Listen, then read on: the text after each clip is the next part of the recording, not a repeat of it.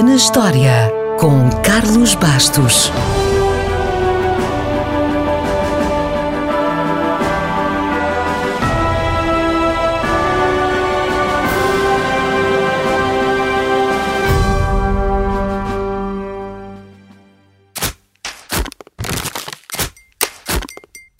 A 5 de janeiro de 1914, a Ford Motor Company anunciou uma jornada de 8 horas de trabalho diárias e um salário de 5 dólares por dia.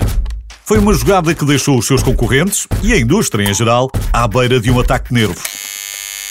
Era impensável para os patrões da altura abrirem mão de tanto dinheiro e, ainda por cima, não viam nenhum tipo de vantagens nestas benesses.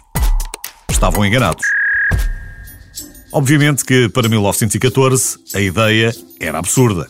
Na Europa estava a começar a Primeira Guerra Mundial, adivinhavam-se tempos difíceis e o que Henry Ford fez foi aumentar o salário diário dos seus funcionários para o dobro.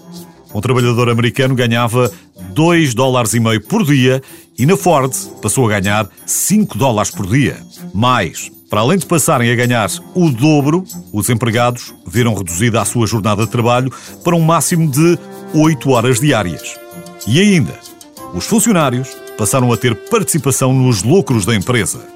Obviamente que ideias tão radicais que pareciam estar condenadas a levar as empresas à falência enfureceram a concorrência, mas, na realidade, o que aconteceu foi muito diferente. A Ford conseguiu minimizar as constantes saídas de funcionários. Ele defendeu inicialmente 10 horas e meia.